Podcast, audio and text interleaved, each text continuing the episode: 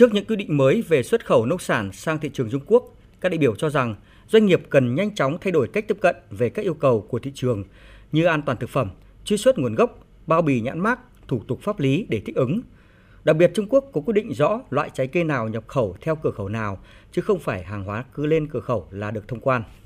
Ông Lê Thanh Hòa, Giám đốc Văn phòng SPS Việt Nam cho biết, hai lệnh số 248 và 249 của Trung Quốc nhấn mạnh việc gia tăng các quy định kiểm soát gồm nâng cao tỷ lệ lấy mẫu, giám sát thực phẩm, nhập khẩu tương ứng.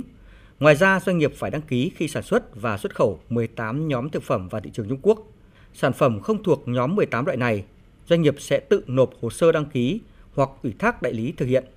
Những doanh nghiệp nước ngoài, trong đó có Việt Nam, muốn xuất khẩu sang thị trường Trung Quốc bắt buộc phải tuân thủ những quy định mới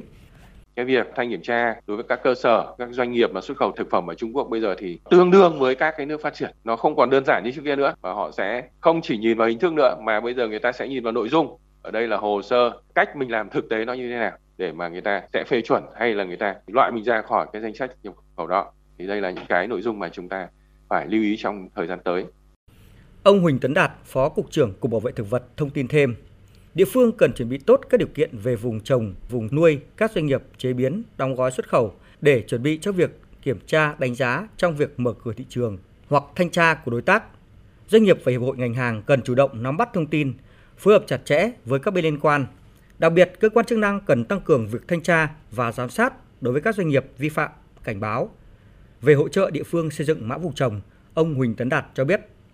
tiếp tục triển khai cái chương trình xây dựng mã số vùng trồng cơ sở đóng gói, trong đó tăng cường kiểm tra giám sát vùng trồng cơ sở đóng gói đã được cấp mã số xuất khẩu. Cái này cũng là một trong những cái nhiệm vụ mà chúng tôi hiện nay đang phối hợp rất chặt chẽ với các địa phương. Rồi làm việc với các nước nhập khẩu để thực hiện các báo cáo khắc phục vi phạm, phục hồi mã số, tạm dừng do nhận thông báo vi phạm rồi xác định rõ các yêu cầu để mở rộng cái vùng trồng, tăng số lượng cơ sở đóng gói. Thì đây cũng là một trong nhiệm vụ rất là quan trọng, bởi vì chúng ta phải hiểu họ yêu cầu gì và cách chúng ta khắc phục ra sao để tiếp tục mở cửa và giải quyết những tồn tại của chúng ta đang gặp phải và đặc biệt là chúng ta sẽ phải hoàn thiện các cái tiêu chuẩn Việt Nam về thiết lập và quản lý vùng trồng và cấp mã số vùng trồng để chúng ta đàm phán một cách dễ dàng với các nước và cũng như là để cho các cơ sở đóng gói tuân thủ và thống nhất thực hiện.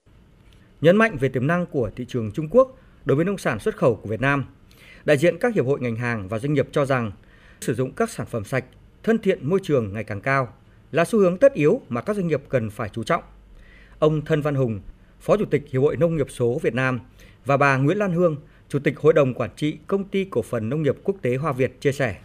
Về phía doanh nghiệp cũng đã thay đổi nhận thức được sản xuất, chế biến của doanh nghiệp để đáp ứng các yêu cầu của thị trường nói chung và các tiêu chuẩn của thị trường Trung Quốc nói riêng và doanh nghiệp phải chuẩn bị tinh thần coi thị trường Trung Quốc như là những thị trường khó tính nhất ví dụ như thị trường châu Âu, Mỹ để chuẩn bị các cái điều kiện về cơ sở vật chất rồi là các quy trình sản xuất, ứng dụng công nghệ thông tin hoặc là để đáp ứng các cái tiêu chuẩn uh, theo các quy định của từng thị trường, đặc biệt là thị trường Trung Quốc.